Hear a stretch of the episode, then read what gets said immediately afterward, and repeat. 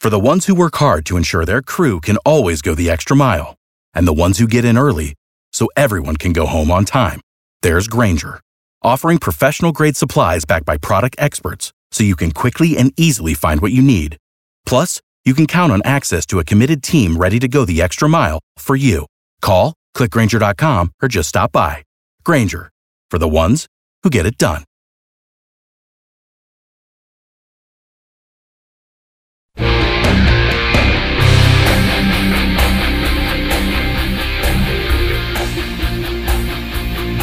Hey guys, I'm Monica Crowley, and this is the Monica Crowley Podcast. Thank you so much for joining me here on this day after Christmas. I hope you guys had a wonderful holiday. I really do. I hope you had a blessed, restful, uh, wonderful Christmas Eve and Christmas Day with your friends, your family, those you love. I hope you ate a lot. I hope you stuffed yourself because that's what the holidays are for. New Year's is for the resolutions to lose weight. We're still in the week where you can gorge yourself. Okay. Not, don't overdo it, but enjoy and partake because man, life is short. I hope you had a blessed Christmas. I really do. And thank you so much for being here today. This is your go to for Hot Liberty a safe space for all of us thought criminals, independent thinkers, and happy warriors. Check me out on social media. On Instagram, I am at Monica Crowley underscore. And on Twitter and Truth Social, I'm at Monica Crowley. Also by email at Monica Crowley podcast at gmail.com. Okay, we are here this week. Monica Crowley podcast in the house, working because we never stop trying to save our country and support each other in this mission. So we are here this week. I want to make uh, mention that on Thursday, we're going to have a really great, fun conversation with Ben Stein. Ben Stein, the famous economist, but also Ben Stein, the famous game show host of Win Ben Stein's Money, and the famous actor who his his uh, line or two in Ferris Bueller's Day Off, Bueller, Bueller. He played the monotone teacher in Ferris Bueller's Day Off. That role is considered one of the top 10 comedic performances of all time. So, Ben Stein is going to be here because he's got a lot to say about what's going on in the world, and he's written a brand new book on Richard Nixon. His father was President Nixon's top economic advisor, Herb Stein. And that's why Ben Stein became an economist. So, Ben Stein and I have a lot to talk about with regard to President Richard Milhous Nixon. And we're going to talk about what's going on today and President Trump. It's going to be a phenomenal conversation. So, like I said, I am delivering for you guys this week pure entertainment, a lot of really important stuff, a lot of fun stuff too. So thank you for being here this week. All right, today, because it is the day after Christmas, I wanted to do something special and I wanted to have a really big conversation. And actually, this is probably the biggest of big conversations because it tackles probably the biggest existential question known to mankind. Okay, we don't do anything small here on the Monica Crowley program. This is the biggest of the big questions, and we're going to take it on right now, right here. Well, as I was thinking about today and this whole Christmas week, I knew that there was no one that I'd rather have here on the show than Lee Strobel. Lee is the former award winning legal editor of the Chicago Tribune, who currently serves as founding director of the Lee Strobel Center for Evangelism and Applied Apologetics at Colorado Christian University. He's probably best known for his journey from atheism to Christianity which he writes about brilliantly in his best selling book, which has become a phenomenal movie. Please go get the book and see the film. It's called The Case for Christ. Also, he's written The Case for Faith, The Case for Miracles, and so many other really important books. His latest one is, well, to me, probably well, I, I, wouldn't say the most important, but perhaps the most intriguing. It's called is God real? exploring the ultimate question of life. His website is leestrobel.com and on Twitter he's at Lee Strobel and he joins us now. Lee, welcome.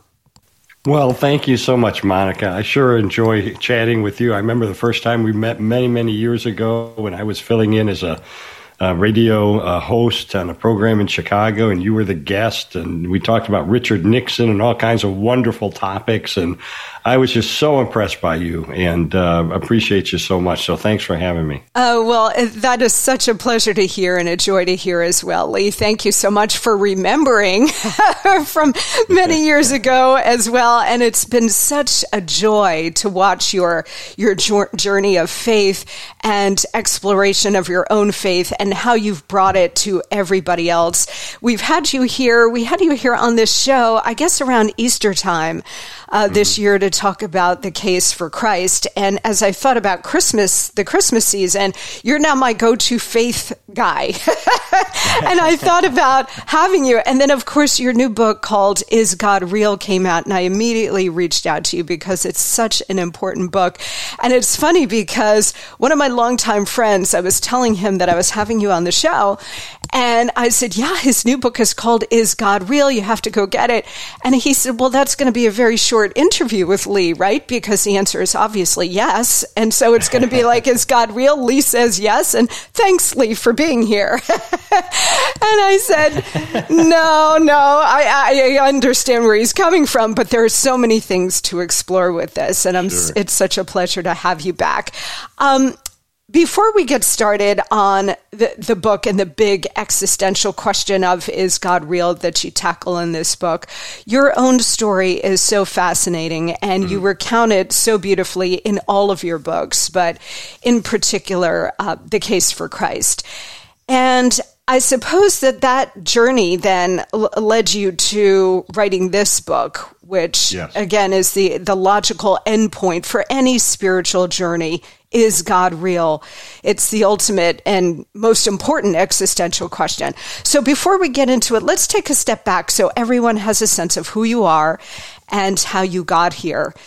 Your story is so it, it's so fascinating. You were at this place early in your life where you were affirmatively rejecting God. Tell us why. Right.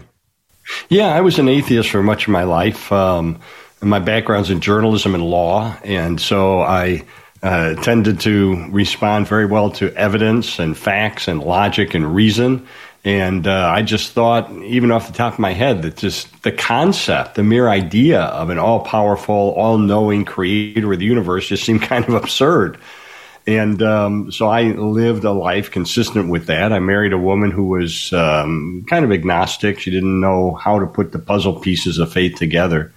And then uh, my wife met a woman um, who uh, shared Jesus with her, took her to church, and answered her tough questions about faith. And then that fateful day I'll never forget when she came to me and, uh, and gave me the bad news that she had decided to become a Christian. And uh, the first word that went through my mind was divorce. I, I was going to walk out. Um, but then I thought, well, what if I, what if I could rescue her from this cult that she's gotten involved in? Um, all I would have to do is disprove the resurrection of Jesus. Because clearly that's the linchpin of the Christian faith. Anybody can claim to be God, but Jesus claimed to be God, died, and then three days later returned from the dead. Well, that's pretty good evidence he's telling the truth. So if I could just disprove that, then I could kind of rescue her from this cult. And uh, so I launched on a two year investigation um, to uh, investigate whether or not there's any credibility to the resurrection of Jesus to the uh, New Testament itself. Um, how, where does science come in? Where does um, history come in? Where does philosophy come in? And uh, it took me actually a year and nine months until November the 8th of 1981 when I sat down and um, uh, realized that, you know, in light of the avalanche of evidence that points so powerfully toward the truth of Christianity, I realized it would take more faith to maintain my atheism than to become a Christian. It really um, is true, right? It requires a lot more energy to disbelieve what you can see and sort of instinctually feel as a human being, right? That's that's exactly right, and especially now, you know, when we have over the last fifty years a series of scientific discoveries in cosmology and physics and biochemistry that give us um, more than ever in history a solid uh, foundation for concluding that yes, God is real. So uh, before we get into that, because this is a huge question that you take on in, in your latest book, I, have always been a believer, so it's hard for me, and I think a lot of people, to wrap their minds around atheism. Just, yeah. and you didn't simply just reject God; you didn't believe He existed. So, no God, no heaven, no hell, just this earthly secular life. And life is so hard. I, I can't imagine going through it without faith, but I do know a lot of people do. What was your life like as an atheist? Did you consider yourself happy and content and fulfilled? Well, I'll just be honest with you. Um, I concluded that if there is no God, if there is no heaven, if there is no hell, if there is no judgment, if there is no ultimate accountability, then the most logical way to live my life would be as a hedonist, someone who just pursued pleasure. And that's what I did. So I lived a very narcissistic, self absorbed, um, um, drunken, profane uh, life. And um, uh, I was, uh, I was, was I happy? No, because um, I was always after the perfect high.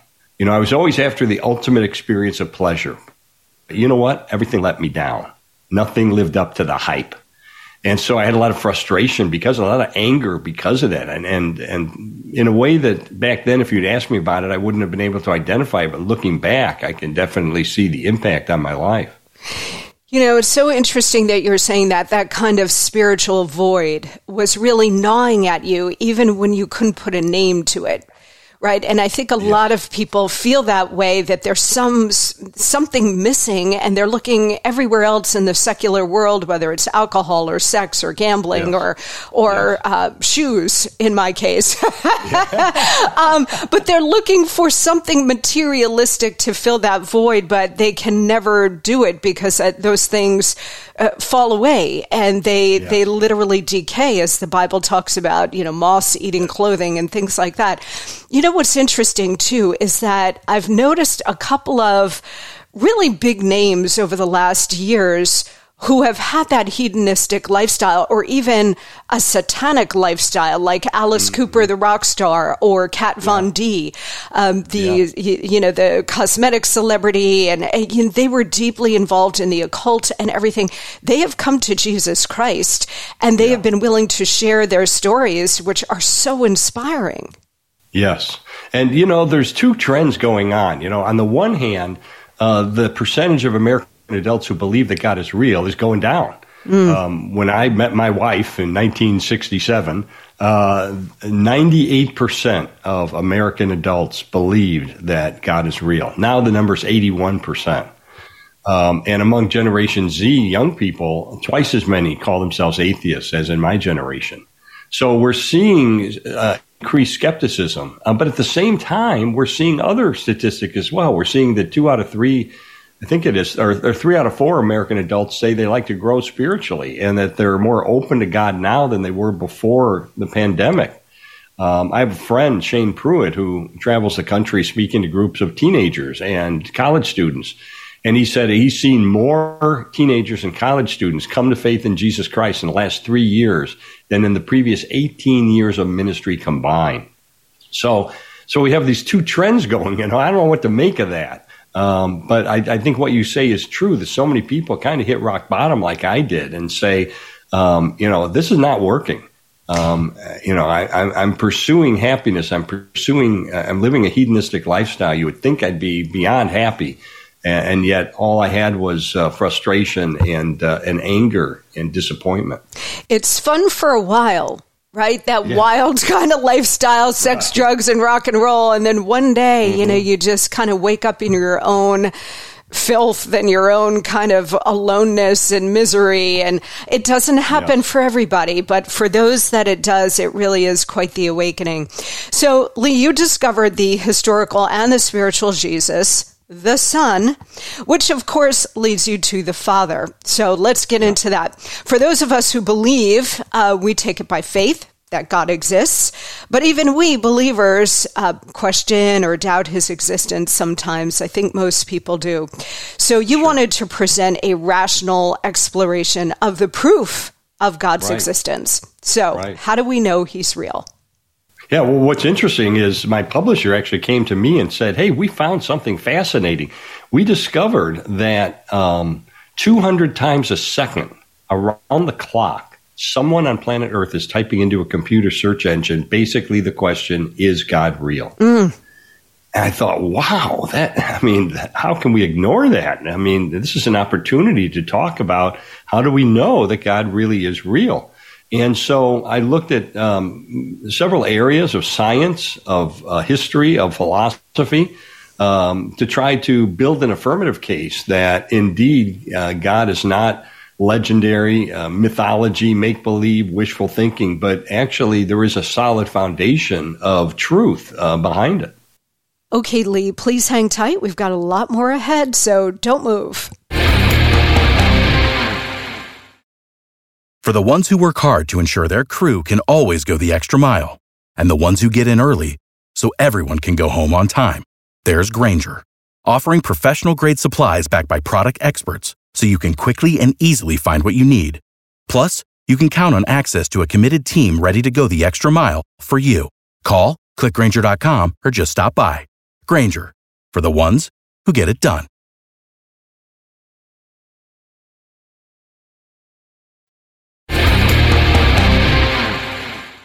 And we're back with Lee Strobel. His brand new book is called Is God Real? You referred to this earlier in our conversation, Lee, and you do talk about this a lot in the case for Christ. The science to back up his existence. So, can you talk a little bit about some of the scientific discoveries yes. supporting the Bible stories that we all know? And I think a lot of people say, well, they're just stories, they didn't actually happen. Whether it's Noah, whether it's Jesus, uh, the Sermon on the Mount, whatever it might be, I think people say, well, they're nice stories, but they didn't actually happen. They're mere parables. And to that, you right. say what? Well, if you look at, for instance, the first verse of the Bible, Genesis 1, verse 1, it says, In the beginning, God created the heavens and the earth. And heavens and the earth is a Hebrew figure of speech called a merism, which simply means God created everything. Well, for centuries, uh, scientists disputed that. Uh, for centuries, scientists said, wait a minute, the universe is eternal.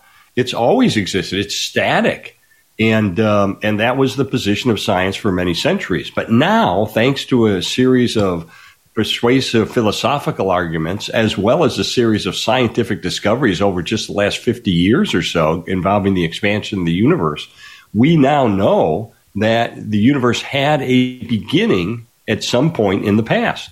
Uh, in fact, Andrew, Alexander uh, Vilenkin, who is the head of the uh, Cosmology Institute at Tufts University, said all the evidence we have tells us that the universe had a beginning. In fact, he developed a theorem with two other, excuse me, um, he developed a theorem with two other cosmologists that indicates that um, any universe that is expanding on average through its history like ours must have had a beginning. And in fact, if our universe turns out to be just a small part of a much larger multiverse, that multiverse must have had a beginning.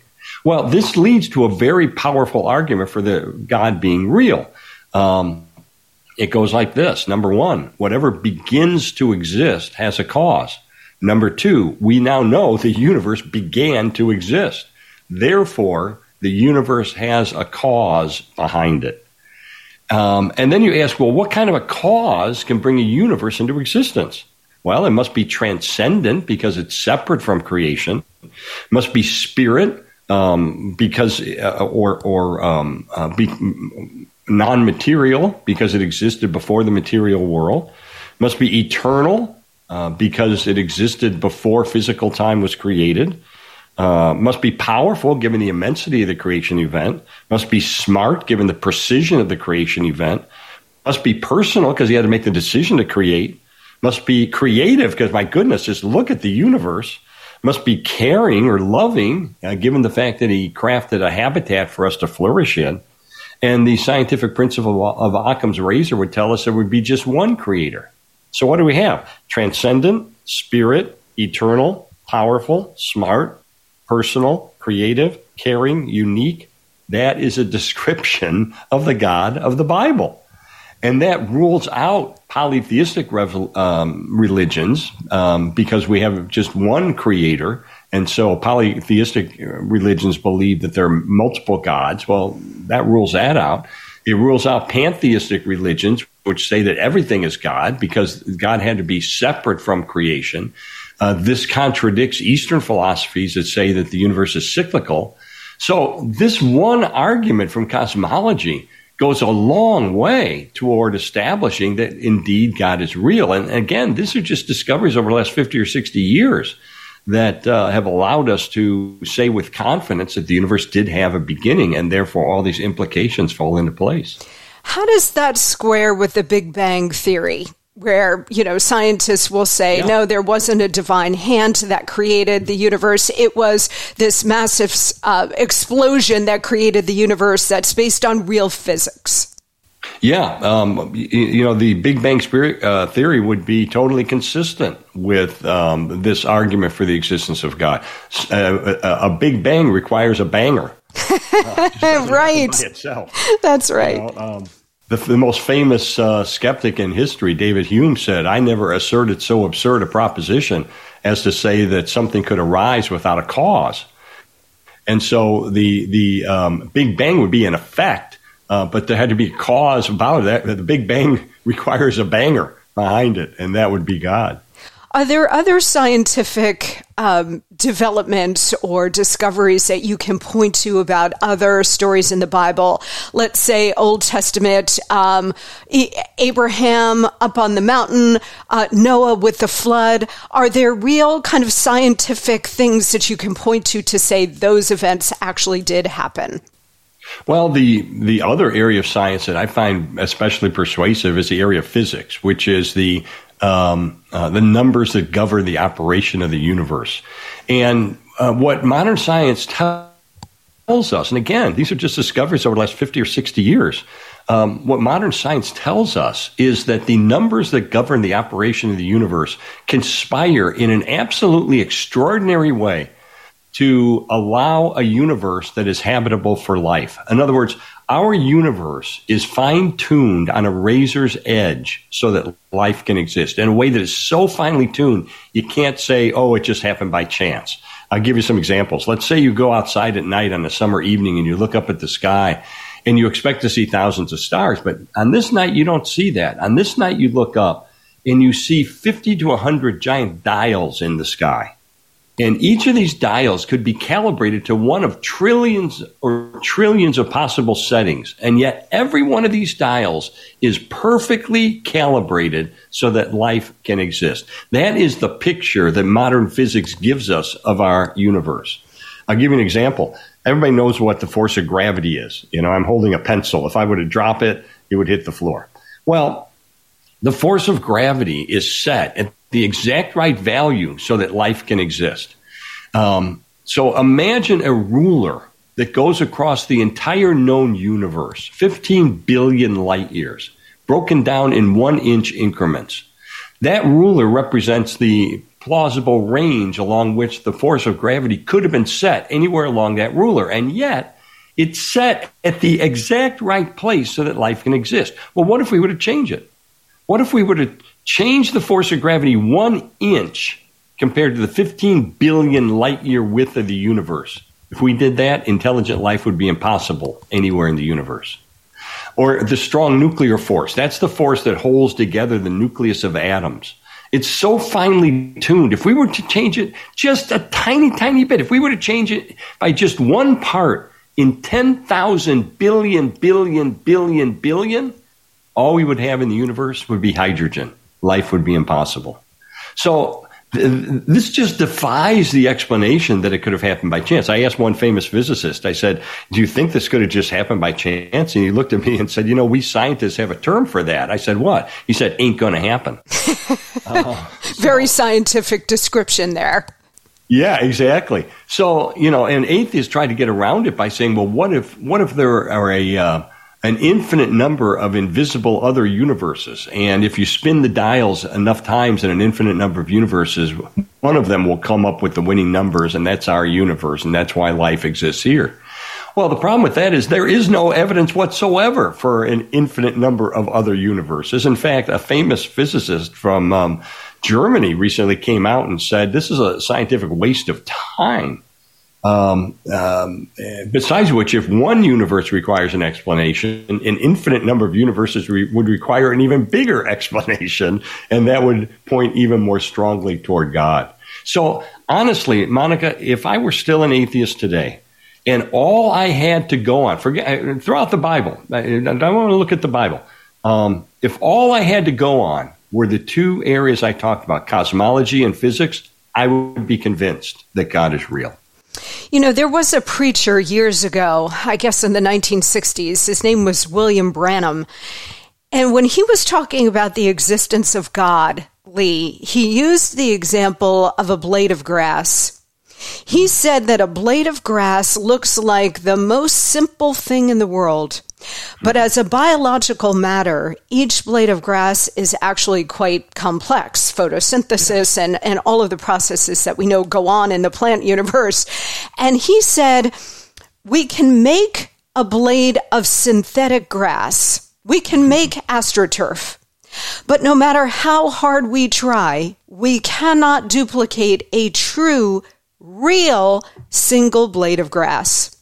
Yes. That always stuck with me God yeah. is everywhere in all creation around us every single day. I see him, you know, you mentioned the night sky. I see him in the night sky all the time. Yeah. I see God in the sunrises. Sometimes I post it on my Instagram when I'm up early yeah. for television and I see the sun rising over the ocean. I'll take a picture and post it.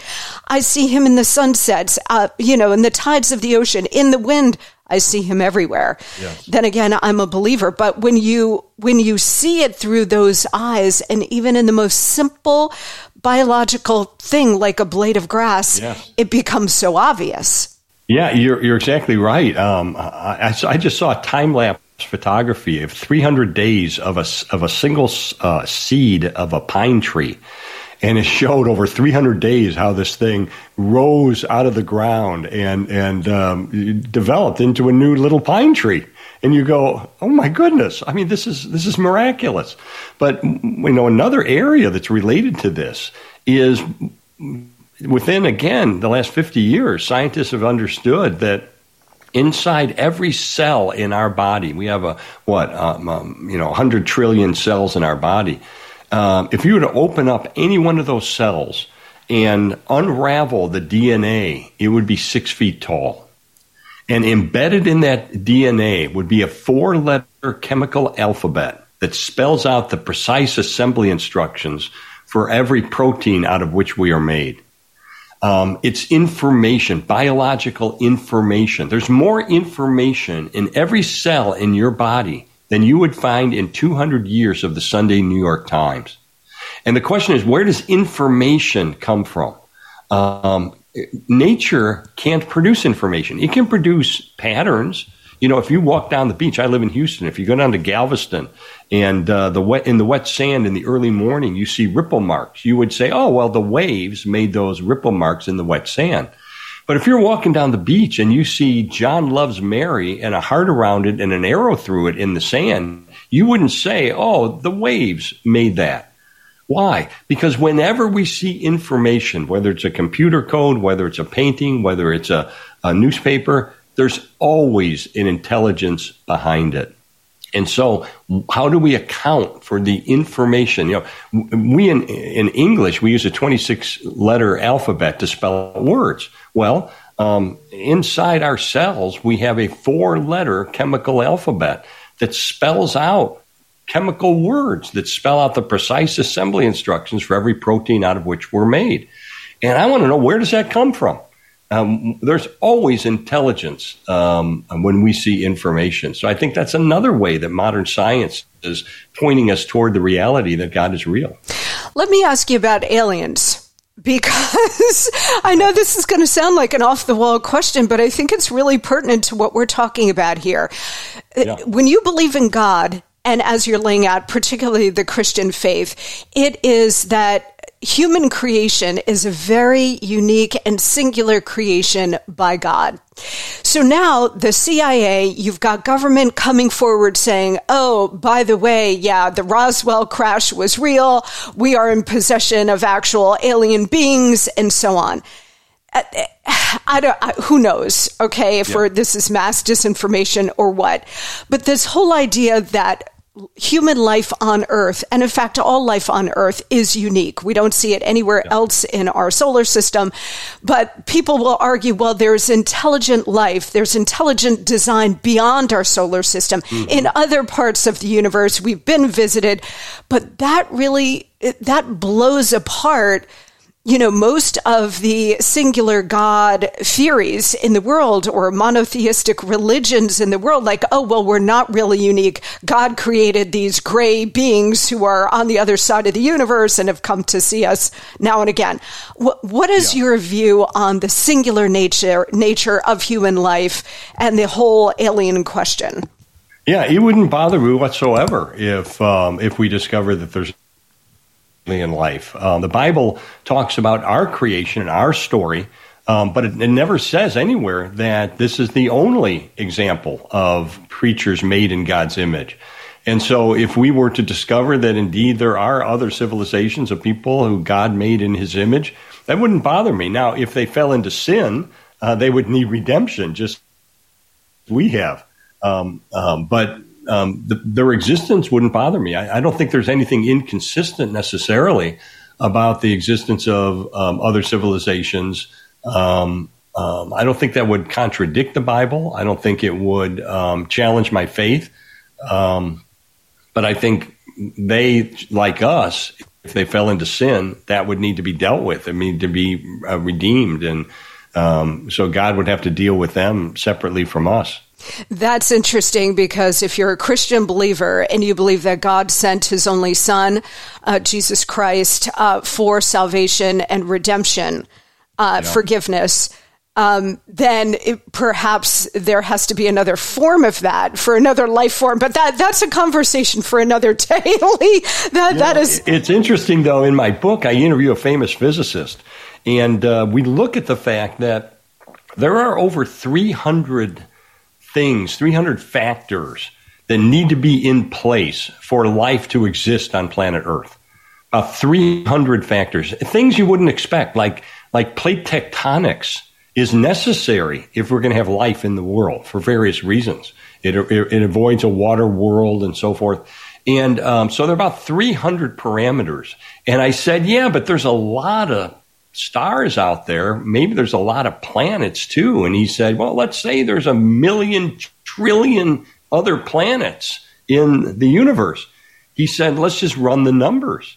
Um, what are the odds that there would be another planet with life like ours that, that has these 300 different parameters? And he ran the numbers, and it's just like, it's ridiculous. I mean, it would it would never ever happen if you just look at it from that perspective. So I think um, you know the question of whether or not it's possible to have life elsewhere, um, just mathematically, just looking at what it takes to have a, a planet that is life sustaining, um, you know, rules out so many possibilities that we may not be as as uh, as visited as we think. Okay, please stand by. We've got more with Lee Strobel and his new book, "Is God Real?" Straight ahead. For the ones who work hard to ensure their crew can always go the extra mile, and the ones who get in early so everyone can go home on time, there's Grainger, offering professional grade supplies backed by product experts so you can quickly and easily find what you need. Plus, you can count on access to a committed team ready to go the extra mile for you. Call, clickgrainger.com, or just stop by. Grainger, for the ones who get it done.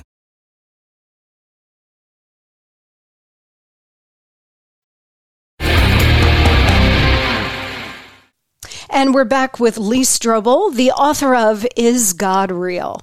You know, Lee, when I think about the human mind, it, it's very powerful, but it's also still limited. And it has a very tough time understanding the concept of eternity, that God is the Alpha and the Omega, that He is eternal. Yes. It, the the concept of time we try to apply it. You know, Jesus was on earth for X number of years, 33 years, whatever it was. Um, but that God himself, the Father, isn't eternal and that there's no concept of time that can be applied to him. Can you address yeah. that? Yeah, uh, God is eternal, and that is an a, a, part of His creation. And this is an objection that people raise to the argument I made earlier about whatever begins to exist has a cause. The universe began to exist, so the universe must have a cause. People say, well, wait a minute. If God created the universe, then who created God? And the answer is you're misunderstanding the argument. The argument is not whatever exists has a cause. It's whatever begins to exist has a cause. God, by definition, is eternal. He has always existed. In fact, before he created physical time with the creation of the universe, before that, all there was was timelessness. And uh, besides which, atheists shouldn't have a problem with something being eternal because they used to maintain until they were disproven by the evidence that the universe was eternal. But we now know that it isn't and that it indeed had a beginning, and that points toward a supernatural creator. You know, going along with this idea of, co- of time and, and how it applies to God or doesn't apply to God and the concept of eternity, Lee, there are also the concepts of omniscience and omnipresence, that God is all knowing, that he sees all things, and that he is always present everywhere. Could you unpack those two concepts? Yeah, and, and this is an interesting uh, concept because uh, of Jesus entering into human history. Um, because, uh, you know, was Jesus um, omnipresent? Uh, he is God. So, in what sense was he omnipresent when he was living in Nazareth? Um, so it raises questions about that. And yet, Philippians chapter 2 tells us that God, uh, that Jesus set aside the perks of heaven uh, temporarily uh, to enter into our world, to be part of our world. Um, this is what Christmas is about. And um, um uh, to be born into the situation where he is setting aside the active use of his some of his divine attributes. Um, um, so, and so, because Jesus is fully human and fully divine, that has a lot of implications for us. Um, the fact that he's truly human tells us that he can understand us, he can relate to us. He's been there. He suffered thirst. He, um, you know, the Bible says he was tempted and yet without sin. Um, so he can relate to us when we bring him our concerns, our problems, our um, conundrums, and so he can relate to that. And yet he's also fully God, and because of that, he has the capacity to really help us uh, uh, in ways that otherwise we couldn't be helped. So um, you know, he set aside those some of those perks of heaven in order to engage in this mission of coming into our world and uh, redeeming us. In the beginning, there was the Word, and the Word was made flesh and dwelt among us. I think God understood that the human mind, again, as powerful as it is, was limited, and while understood the concept of Him, um, really needed human form. Um, yes. and so that we could really grasp what God was, and then of course the resurrection, forgiveness, redemption, salvation uh, for yeah. those who believe. It, it all becomes more manageable for the human mind to process. Um, one of my favorite scriptures, Lee, is Isaiah chapter 55, verses 8 and 9. I actually have it in my, my Twitter bio, my Instagram bio. And it says, For my thoughts are not your thoughts, neither are your ways my ways, says the Lord. For as the heavens are higher than the earth, so are my ways higher than your ways, and my thoughts than your thoughts we try to apply human understanding to God and we're bound to be left disappointed and frustrated because yeah. we're like, God, I want that job or God, I want that boyfriend or girlfriend or I, I want this and it's not working out and I'm frustrated and why won't you give me what I want? This is why my ways are higher. You have to trust, yeah. right? It gets to the question of trusting in Him. Right. I mean, if, if he is truly who he claims to be, if he truly is omniscient, if he understands and knows all, then why would we not trust him uh, and and He loves us. Um, why would we not trust Him with our future and and, and how that unfolds? Uh, some a lot of times we think we know better, and uh, you know there's an old saying. You know, uh, one of the biggest curses is to get what you pray for. Yeah, because we have limited we have a limited perspective, and sometimes we ask for things, we pray about things, and and uh, we're fortunate that God did not answer those prayers in the way that we wanted them to be answered uh, when we look at the long haul. Um, but that God answers prayers in a way that benefit us, and so. So, um, you know, God is otherworldly, beyond what we, He's not just a little bit different.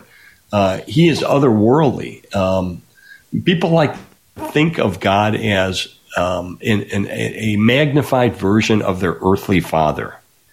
Um, and this runs in, this creates all kinds of problems. It's a very common problem uh, where people think that, uh, oh, God is like my dad, except he's got superpowers. And, um, you know, if your dad has disappointed you, if your dad has hurt you, if your dad has let you down, uh, you think that God is going to let you down. And so you don't want to know that God. And so when we look at the famous atheists of history, Camus, Sartre, Nietzsche, uh, Nietzsche uh, Freud, Voltaire, Wells, Feuerbach, O'Hair, every single one of them had a father who either died when they were young, divorced their mother when they were young, or with whom they had a very difficult relationship. And so this is a, this is a problem when people just see God as just being a magnified version of us. Um, you know, and we've been hurt by our earthly father. We don't want to really know God. We have to get beyond that. And C.S. Lewis said, I'll tell you how to get beyond it. He said, Imagine what the perfect earthly father would be like. What, what would the perfect dad be like? Oh, my goodness. Well, he'd be loving, he'd be kind, he'd be gentle, he'd be your biggest cheerleader, he'd pull you up in his lap and hug you. And he said, that is a picture of your heavenly father. Mm. He's the perfect father that there doesn't exist in this world. He is the perfect expression of love. And uh, when we can get beyond this idea that he's just a magnified version of our earthly dad, um, often people can make great progress toward, toward coming into a relationship with the real Heavenly Father. And that's such a powerful moment when it happens for people. And yet, what you laid out, Lee, brings us to yet another big existential question. In the Hebrew Bible, God is often, um, or, or at least appears, wrathful, judgmental. There's a lot of ruin, war, violence. And there's some of that in the New Testament, but those books focus on Jesus, his ministry, the resurrection, why he was sent. And then, of course, there's the book of Revelation, which is a, a totally different ball of wax conversation for another day. But how do we reconcile the God that we see in the Hebrew Bible and the God that we see in the New Testament? Well, if we take the totality of the New Testament, including Revelation, uh, there's more violence there than there is in the Old Testament. Um, you know, uh, there's a lot in Revelation today if we take it seriously. Uh, now, of course, it's using language that's symbolic and so forth, but it's still pointing toward, um, um, you know, a God who is is um, wrathful in the sense that he he um, is righteous and he is going to uh, express that through ultimately the way in which he deals with humanity. Uh, but he's a God who is loving and um, and anyone, anywhere, at any time, from any culture, who um, comes to him in repentance and faith, he adopts as his child and and will um, have a relationship with them in this world and and guarantee that when they pass from this world, the gates of heaven will be flung open for them. So um, you know, God is God is love, but He's not just love. He's also just. He's also holy. Um, and, and, we have to keep that in mind. He's, he's not just loving and going to wink at sin and say, "No, no, no, that's okay." You know, if you want to do that, that's fine. Got, yeah, he, he, can't do that, and um, because of his nature, he is perfect. He is holy, and um, consequently, um, those of us who do fall into sin, which is all of us, need redemption.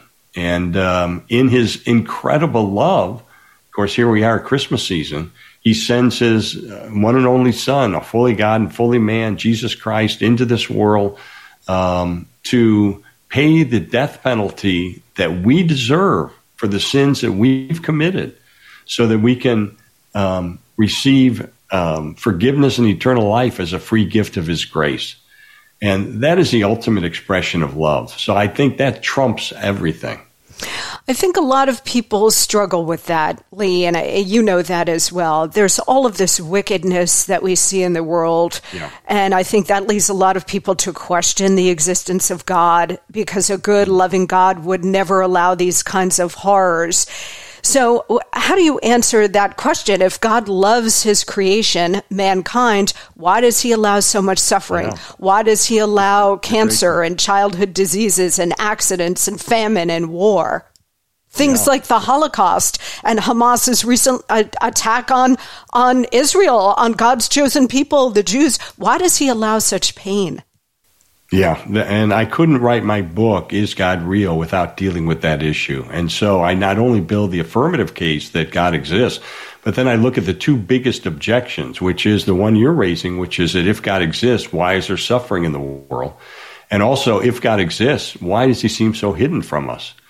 Um, and so this question of, of why God allows suffering in the world is, it's one of those questions that if, if you give a 25 cent answer to a million dollar question, people are always unsatisfied. And so I spend, golly, I don't know how many pages in that chapter interviewing a famous philosopher on that issue. And he gives, I think, one of the most powerful, fully orbed answers to that question that I've ever seen. So I encourage people who wrestle with this to read that chapter. But basically, God has existed from eternity past as God the Father, God the Son, God the Holy Spirit in perfect relationship, a relationship of love. So love is the greatest value in the universe. And when God decided to create humankind, he wanted to give us the ability to love, to love each other and to love him. Uh, well, the only way that he could do that was to give us free will. Um, you know, when my daughter was little many years ago, um, you're too young for this, Monica, but uh, when my little daughter was little, they used to have a toy called Chatty Cathy.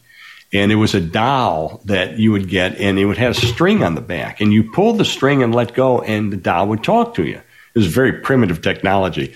So she would pull the string and let go, and the doll would say, I love you. That's good as it got.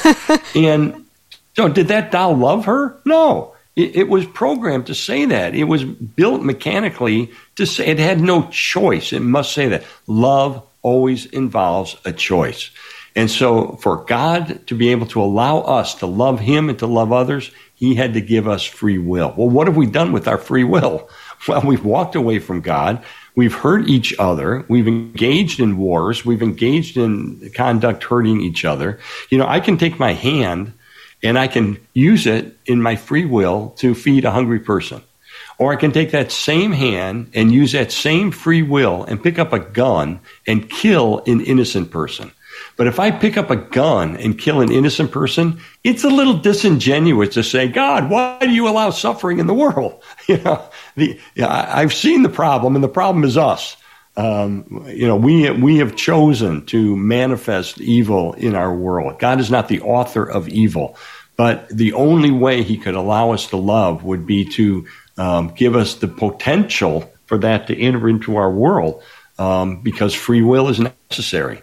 And, um, and, and, and we've chosen, you know, you know, I saw recently, we grow enough food in this world to feed every man, woman, and child 3,000 calories a day. Why are people suffering? Why are people starving in the world? Because we don't care because we would just as soon let people in Africa or Asia or wherever, we just as soon let them die. Um, it's our indifference that's evil.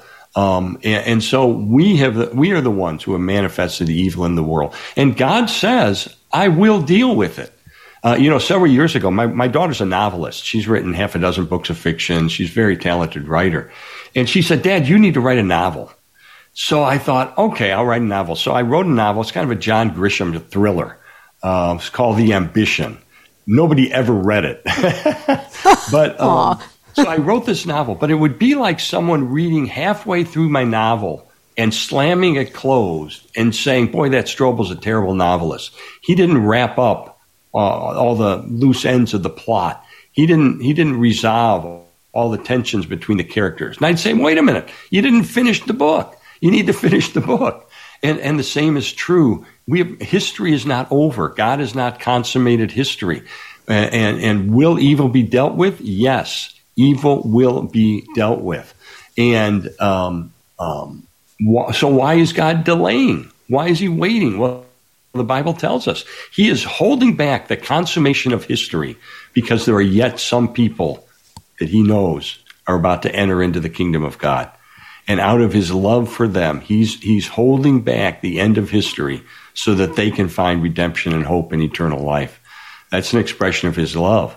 Um, but you know Will God deal with this? Yes, He will. We see people getting away, quote unquote, with things all the time. They're not getting away with it. Um, God will deal with it. I always see the wickedness that's raging, and it looks like evil is more brazen than ever. That all, yeah. all of this evil is just now right in our faces. And I think at some point God has to put his foot down. Um, and I say this all the time. I guess it gets back to Adam and Eve and the fall of man. Their disobedience to God allowed the opening for sin and death and for the enemy, yeah. for, for evil to arrive. But maybe God allows it to bring us closer to him so well, that we does. recognize, right, that we can't do this alone. Yes, he, he, even though evil is not good and suffering is not good, God does use it for good. Um, and of course, the verse that people quote all the time is Romans eight twenty eight that says, "God will cause all things to work together for good for those who love Him and are called according to His purpose." And if we doubt that, if we say, like my wife, my wife has a chronic medical condition that has her in pain every single day. So she's been in pain every day for 20 years, and she'll be in pain every day for the rest of her life unless God intervenes and does a miracle. And He hasn't chosen to do that. Um, and so someone like that could say, well, wait a second, wait a second. Bible says that God can take even the bad things that happen to us and draw good from them. I don't think that's how could it be in my case with all the suffering I've gone through? And to that I say, wait a second, think about this. God has taken the worst thing that could ever happen in the history of the universe, which is the death of the Son of God on a cross. And out of that, he has drawn the best thing that has ever happened in the universe, which is the opening of heaven to all who follow him. And if God can take the worst thing in the universe and from that create the best thing in the universe, then we can trust him that our sufferings and our um, the evil that we encounter, that, that, that God will ultimately in this world or the next use it for our ultimate good. Before we let you go, Lee, uh, there are a lot of people, um, evangelicals, but others too, that believe because wickedness seems so ascendant, and maybe that's true for every age, but it certainly looks like evil is just so brazen now, right in our faces, that yeah. perhaps the end times are either here or imminent. What's your view on that? Well, we're one way to look at it is every single day we're one step closer. yes, that's um, true. Yeah, I mean, ever since uh, 1948, which is when Israel was formed, um, that was kind of the the trigger that uh, set the the countdown. Um, and um, so, I'm no expert on end times, but um, are we closer than ever? Yeah, I really think we are. Um, and I, I just I just urge people who who don't know God, who who wonder about Him, get this settled. Get this settled. Don't don't think that you have all the time in the world. Um, make this the season that you really kind of investigate: Is God real? Can I know Him? Can I have an experience with Him? Can I have a relationship with Him? Can I be confident that I can spend eternity with Him? And I think the answers to all that are yes. Um, but you know, we have to seek and uh, the Bible says in, in the Old Testament, in Jeremiah, and the New Testament in Hebrew, that those who sincerely seek God, guess what? We're going to find Him. So I just encourage your listeners. You know, are we closer to the end time? Yeah, every day we're closer. Um, so don't take don't take time for, um, for granted. Um, make this the season that you reach some conclusions about who God is and, and, and come into a relationship with Him where He will forgive you, where He will adopt you as His child, where He will fling open the doors of heaven for you forever. It is about a personal relationship. And as Christians, this is how we embrace Jesus um, to have a personal relationship with Jesus and, and the Father as well, and talk to Him through prayer. It doesn't have to yeah. be a formal prayer like you see in the Bible or something, although that's very helpful, but it can just be like, Hi, God, I need you, right? I mean, it could be as simple as that. Absolutely. Absolutely. I mean, God loves it when people come to Him and, and, just sincerely and say, even to say to Him, God, I don't know if you're there. I'm not sure. I would like to know, but I don't know. But I'll tell you what, if you are, I want to know you. And you pray a prayer like that, God will answer that prayer. You know, I, I, give a lot of political speeches, Lee, and I always talk about, you know, the secular nature of the battle that we're in, you know, communism versus capitalism and uh, yeah. everything that we're seeing. But I always make a point to say to all of these audiences, and they're not expecting to hear it because they're there for a political talk and how do we win the next election? How do we uh, bring the culture back? And I address all of those things. But I always make a point of saying this, above all, is a spiritual battle. This is a battle of good versus evil, God versus the enemy, however you want to cast it, but this is a spiritual battle. And once you see it, you can't unsee it. So right. get right with God. And as Ephesians says, put on the full armor of God because you don't know what's going to come at us tomorrow because what is happening is so much bigger than us. Absolutely. Absolutely. That's well said, Monica. Oh, well, thank you. I take that as a huge compliment coming from you, Lee. I, you know, I can't thank you enough for these really expansive conversations that we have a couple of times a year. I know my audience loves it and appreciates it, as do I, Lee. Well, I do too. I enjoy talking to you. You are just so energetic and uh, creative, and uh, you've got a wonder. God has given you a wonderful mind um, that you have used for His glory. So I really appreciate that. Oh, that means the world to me. Thank you so much. And your spiritual journey is so incredible, and it's inspired so many people, and will continue to do so. I know it's inspired this audience and and me too. So thank you for being here, for sharing your story. The book is called "Is God Real?" Exploring the ultimate question of life please go get it. You can get it on Amazon, wherever books are sold. It will literally change your life. Lee Strobel, thank you so much. Thank you, Monica. God bless you and all your listeners. Okay, well, I told you guys that we do the really big stuff on this show, the really important stuff, and we have some fun too, right? Like if you're talking about is God real, you got to ask the aliens question, which I did and got a really interesting answer from Lee Strobel. Um, this was a really important show, a really necessary show. So I thank you guys for being here, listening to it. Uh, I hope you'll share it with people you know, you love, you care about, because this was a really important one to do especially as we end this year and go into what we know is going to be a very complex and difficult year next year. So thanks for being here. As always, thank you for checking out our great sponsors. And we will see you right back here on Thursday as we begin to close out the year uh, with Ben Stein and a really smart, fun conversation with Bueller. Bueller, Ben Stein is going to be here. Can't wait. See you then. This episode of the Monica Crowley podcast was produced by Behakel Entertainment, LLC.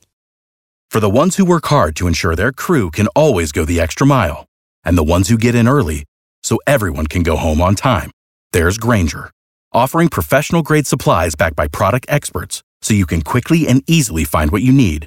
Plus, you can count on access to a committed team ready to go the extra mile for you. Call, clickgrainger.com, or just stop by. Grainger, for the ones who get it done.